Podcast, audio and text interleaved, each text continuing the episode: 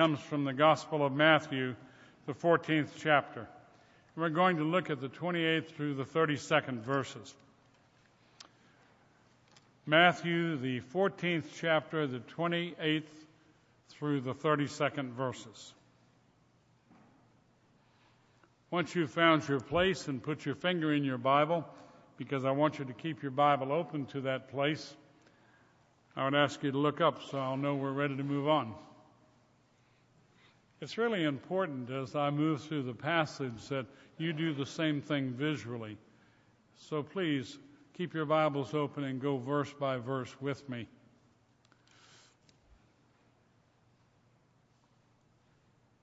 Let's not do this by ourselves. Let's get some help. Let's ask the Lord to bless us. Father, we ask for your insight and your wisdom and ask for the comprehension that only you can give us that we might record not just in our minds, but on our hearts what you have to say to us today. And that we might take it home and that it would make a real significant difference in the way we walk this next week. Bless us, I pray, in Christ's name. Amen. I want you to go someplace with me. I want you to go to the Middle East. I want you to go to the southern end of the Sea of Galilee. And I want you to stand at that southern end of the sea with the Jordan River flowing out of the Sea of Galilee on down toward the Dead Sea. But I want you to look north across the beautiful, deep, thank you, Russ, across the beautiful, deep blue waters of that, what really is a lake. I want you to look at the western shore.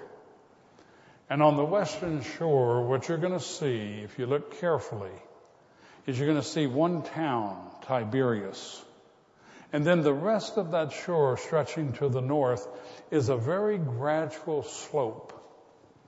And it makes its way all the way up onto a plain and over to the Mediterranean Sea. Now, what's significant about that is when the prevailing winds from the west come off of the Mediterranean, they come down that gentle slope at tremendous force, oftentimes dri- driving rain. And if you look carefully, you can see the erosion in the western slopes. And that wind comes down and it careens off of the water and it rushes to the eastern side of the Sea of Galilee. So oftentimes the water's turbulent. Oftentimes it's dangerous. Now I want you to look on the eastern shore. There's some settlements at the southeastern corner of the sea. But as you go up that eastern shore, suddenly you encounter 2,600 foot high cliffs. Imagine the water coming and the wind coming across the surface of the Sea of Galilee and hitting that 2,600 foot high embankment. The wind careens off of that, creates a hydraulic, and comes back down and pounds the Sea of Galilee, compounding the rough waters. The passage we're going to study today tells us about a time when the storm came not from the west off the Mediterranean, but occasionally it comes from the east. It comes over what we know as the Golan Heights, those cliffs, and dips down onto the top of that sea, stirring the sea up even more. If you look in the Revelation, the 21st chapter, there's a a statement made by our Lord through John, and the statement is that God's going to come and create a new heaven and an earth at the end of time, and that when He does that, there will be no more seas. Well, lots of us are fishermen. And I read that and I thought, well, that can't be heaven. There won't be a place to go fishing. Charles Spurgeon, the Reformed Baptist preacher of note from England, explains it this way. He said, it's not talking about literally seas disappearing. Because most of the time in Scripture, when you read about seas, there's turbulence. It endangers people's lives. And what he's saying is, all that will be tranquil. The water will no longer threaten us, and there will no longer be seas and turbulence. I was relieved to find that out. So I will take my fishing pole with me when I go. But when you look at the Sea of Galilee, it's 13 or 14 miles long, it's about seven miles wide, and in its deepest point, it's about 140, 145 feet deep. And it's some 650 feet below sea level to the surface. It's quite a body of water. If you look due north, what you see are hills. And the city of Capernaum is up there on one of those hills. But there's a lot of hilly land. And in the passage that we're going to look at today, Jesus is ministering as he did many times on those hills. 5,000 men plus wives and children had gathered to hear him. That's a sizable congregation when you look at the total population. He had a lot of people following him and coming to hear him preach. And as the day wore on, his disciples said, You know, Lord, you need to disperse these people and send them home, and we need to go to a village and get some food for the night. You remember what Jesus did? He didn't send them home, not yet. He took a few fish and a few loaves and he multiplied it and he fed that huge crowd of people. And after he had fed them, he dispersed them and told them to go home.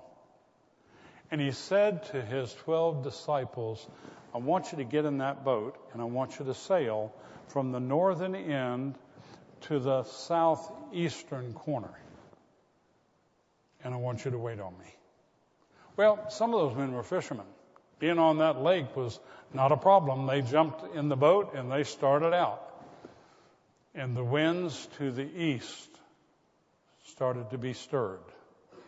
And they came across the top of the Golan Heights and careened down on the lake.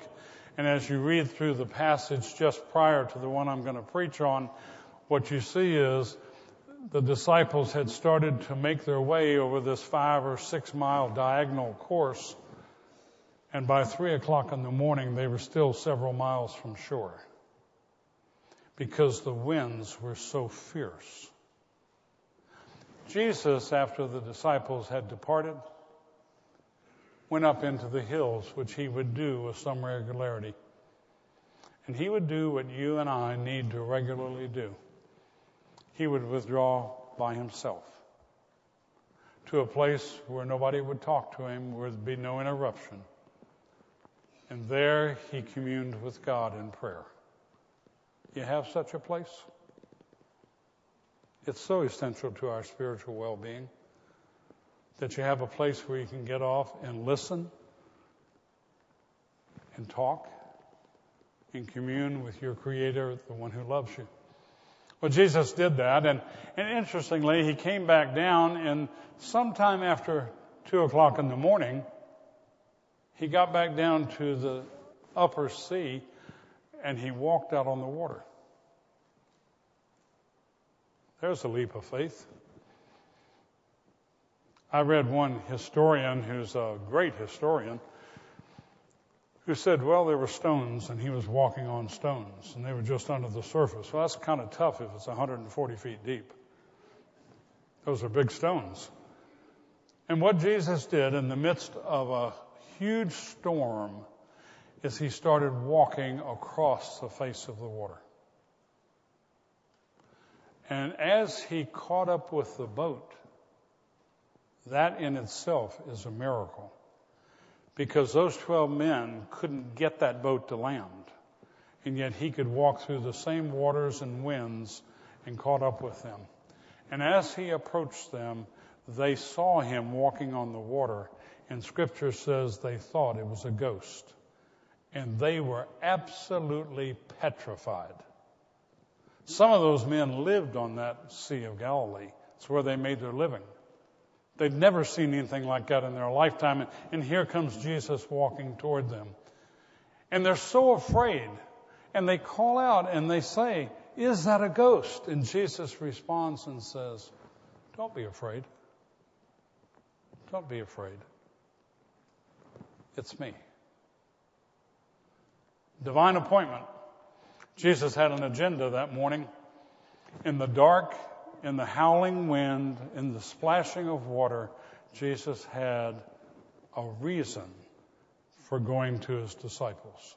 That's where our passage picks up. I want you to look at it as I read through it for us, and I want you to follow along. I'm reading from the Gospel of Matthew, the 14th chapter, and I'm starting with the 28th verse. Listen very carefully, for God is about to speak to us. Peter said to him, Lord, if it is you, command me to come to you on the water. And he said, Come. And Peter got out of the boat and walked on the water and came toward Jesus. But seeing the wind, he became frightened. And beginning to sink, he cried out, Lord, save me. Immediately Jesus stretched out his hand and took hold of him and said to him, You of little faith, why did you doubt? When they got into the boat, the wind stopped. May God add his blessing to the reading of his word. I think there's a key word in the very first verse. It says, Peter said to him, Lord, if you command. And what he was doing is he's looking at Jesus who's walking on the water and he's saying to Jesus, I'm not getting out of this boat unless you tell me to. Now you know why that's significant? In Matthew, we're told in the Sermon on the Mount that we are never to test God. Not ever. We're not to come up with something that says, God, I want you to prove yourself, so you do this or you do this. And we're told not to do that. But if you go back into Malachi, you see God does sometimes say to us, here's something I command you to do. I want you to put me to the test. Can you hear the difference? One is initiated by man, one is initiated by God. When God says, I want you to do something by faith, He has something in mind for us, and He's saying, Y'all come, you hear? Come do this. But if we come up with the idea, it's spiritual arrogance. When you read through the description we have, Peter wasn't being spiritually arrogant. Peter was calling out to Jesus and saying, Would you ask me to come? I'd like to do that. I'm motivated to do that. By faith, I would like to come to you. And Jesus says to him, Come. And Peter gets out of the boat. And he starts to walk across the water. That's a faith being put into action that's starting to do something where you're trusting God is going to take care of you. Knowing that it's 140 feet deep. Knowing the wind is blowing and that you could drown. But knowing that the one who has said, come, is going to take care of you. There's something very positive about that. And the positive thing is that what Peter's doing is he's putting some action with his faith. Oftentimes, what we do is we study the Word, we pray, we are in all kinds of support groups spiritually, and we keep getting built up and built up, and oftentimes we don't put any feet to it. And what the Lord is saying to us through Peter is, I want you to get out of the boat, and I want you to get your eyes fixed on me, and I invite you to walk with me. I invite you to come and trust me. You know the other really significant thing that's happening when Peter gets out of the boat? Peter was afraid just like the others. And then suddenly, when he sees Jesus and realizes who he is, he wants to live by faith. He wants to walk by faith, not by sight. And that's what he does. Now, I don't know how you need to get out of the boat. I don't know what it is in your life that you're not doing that God wants you to do, but you know. And if you don't, ask Him and He'll reveal it. He doesn't want us to stay in the boat. You know the negative side of all this? There were 11 other men in that boat. Scripture doesn't tell us any of them got out of the boat. There's a guy named Matthew in that boat. He's a tax collector. He was probably counting the cost and was consumed by that. Another guy named Thomas. He's known for doubting. Probably sitting there saying, Well, look at all the things that could happen. I might get in that water and might go down and drown. Each one of them would approach that human experience differently. And depending on where their mind and their heart were, would determine if they'd ever get out of the boat. And there's no record that they got out of that boat. What a shame that you and I have been touched by the Holy Spirit, that we have been called by Him to be His children. He has evidence for us through the death of Jesus and his bodily resurrection that he is God and that he is our God and he's ready for us to walk with him and we don't get out of the boat. And sometimes we go through a whole lifetime and we never get out of the boat spiritually. I challenge you, go home and think about it.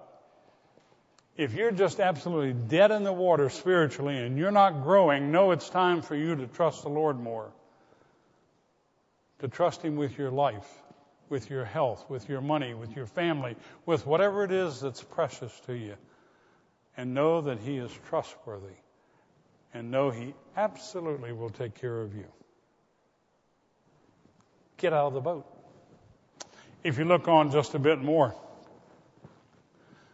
you'll see in verse 30 the description of what happens to Peter after he gets out of the boat and he starts to walk, and suddenly there's a lack of faith. You and I read something interesting this morning. I hope that, and said it, I hope that you paid some attention to it. It's from our larger catechism, which is one of the standards of our denomination. And it was question number 78. Whence ariseth the imperfection of sanctification in believers? You know what the transliteration of that is? Why don't we always walk by faith? Why is it so many times we who know Jesus are retarded in our spiritual development? The answer is given the imperfection of sanctification. That sanctification is us being set aside and growing in our faith. The imperfection of sanctification in believers arises from the remnant of sin abiding in every part of them, and the perpetual lusting of the flesh against the Spirit. You and I are saved by grace. Our position before God has changed if we've accepted Jesus. We are no longer standing here judged on our way to eternal damnation.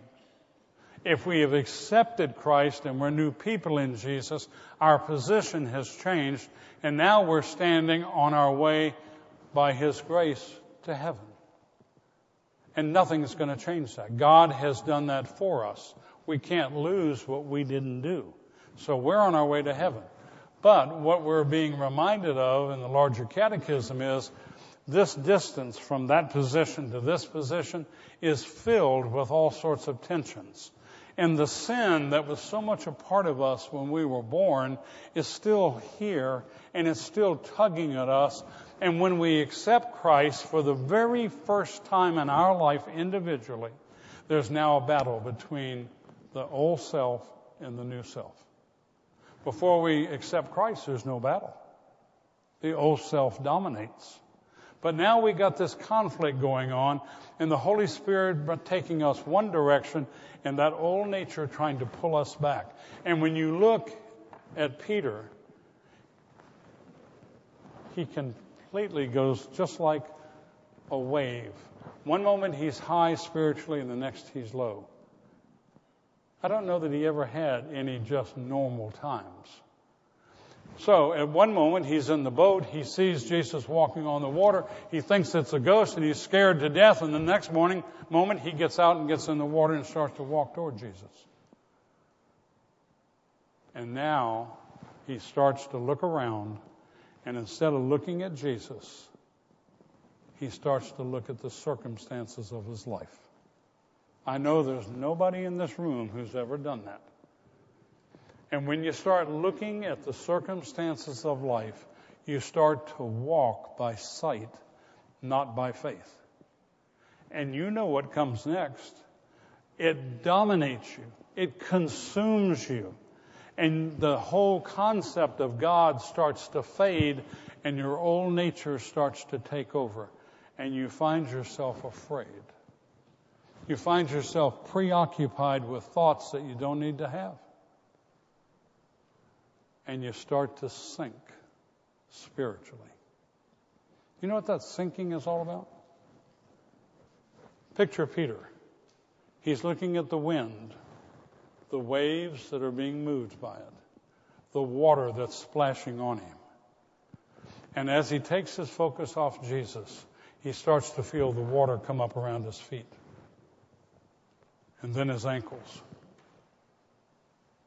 and then his calves and then his knees. You ever tried wading in water? Try wading in water when you can't touch bottom. And then the water continues to rise. When you take your eyes off of Jesus and you look at the stuff that's all around us, it will scare you to death. And it will consume you. And you will start to sink spiritually. Anybody ever have that experience? Don't raise your hand. I'll raise mine for all of us. I told somebody this morning, I wish every day was Sunday. Boy, I am okay on Sunday. But it's those other six days. I start looking at circumstances, just like you. And it scares us to death. And suddenly we forget that God is with us and that we belong to Him. And we get to be schizophrenic spiritually with all these highs and these terrible lows. Peter calls out. And you can sense this from the verse in Scripture. It's like he didn't just call out once, he called out repeatedly and he said, Help me, Lord! Help me, Lord! And Jesus immediately, Scripture says, immediately reached out with his hand and grabbed Peter. There's something beautiful about that reaching out immediately. So often he does that, and a lot of times we don't even realize he's done it. But we get into a panic, we get into a situation that's so far beyond our control, and emotionally and intellectually and spiritually we start to drown, and he reaches out and says, No, you're not going there. And he stabilizes us and things kind of quieten down, and then a while later we look back and say, wow, I don't feel so desperate. I don't feel so cut off. I actually feel close to the Lord again. And that's the result of Him having reached out and taken hold of us and saying, hang on a minute, this is going to pass. I'm going to take care of you. You ever been there? He's so faithful. He loves us so much. I love the image that when we die, at the moment of death, we're embraced by the Lord. No time passes. He extends that hand and says, Come into my heaven and abide with me. All is well. Beautiful assurance. An assurance that we need to hang on to. If you look down at verse 31, you see Jesus' response to Peter. He held his hand out, but then he said to Peter, You know, you're a man of little faith. I'd like the Lord to say, Hey, Bill, well done, good and faithful servant. But if he looks at the totality of my life or yours, he might also say, Boy, there were times when you had little faith. You see, it's all about faith. He's given us all the resources we need to walk by faith. And when we don't, He says, What are you doing? Why do you have so little faith? And then He said to Peter, Why do you doubt? Because doubt is the driving force behind not having faith. Our minds are interesting things. I keep thinking that somebody is going to write something that will really capture what's going on with our brains. Our brains get us in so much trouble. They allow us to focus on things we shouldn't focus on. They allow us to conceptualize things we have no business conceptualizing. And where that takes us is into a very dark place. It causes us to doubt. So it's not surprising when you turn to the 12th chapter of Romans and you start to read Paul's words and he said, what's important is the renewing of your mind. Your mind is messed up. Let's get it fixed. And when we start to think right, doubt doesn't move into our equation. But if we don't think right, we make room for doubt.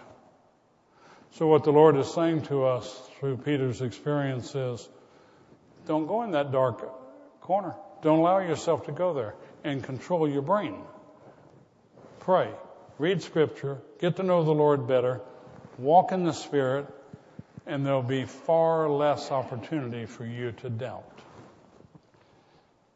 And you will get to know the Savior in a whole new way. You know, what's going on in your life and mine is so simple. We've been saved by grace, and yet sometimes we don't act like it. Sometimes we don't live by faith. Jesus wanted to make a statement to those disciples in the boat and to Peter. So you know what he did? It's recorded for you in verse 32. It simply says, when they got in the boat, Peter and Jesus, what happened? The wind stopped. That was kind of like the emphatic period at the end of a sentence. Jesus, without a word, was saying, don't you realize I'm in control of all this? Don't you realize I allowed the wind to be there and now the wind no longer threatens us? And he was saying, nothing's changed on my side of this equation. It's all changing on your side. I'm the constant. I want you to know something. Whatever it is that's challenging us, whatever it is that's facing us, a God who created nature is in control of nature. And He is the same God who's going to work in your life and my life. And He is not ever going to leave us. So by faith, you can walk with Him. You can get out of the boat. It's okay. Do you understand? You know, my prayer is as I worked on this sermon. My prayer is that I'll get out of the boat and stay out of the boat. And not look around and go groping trying to get back in the boat. Instead, that I'll learn how to walk with Jesus. And that's my prayer for you. That in lockstep, you and I might learn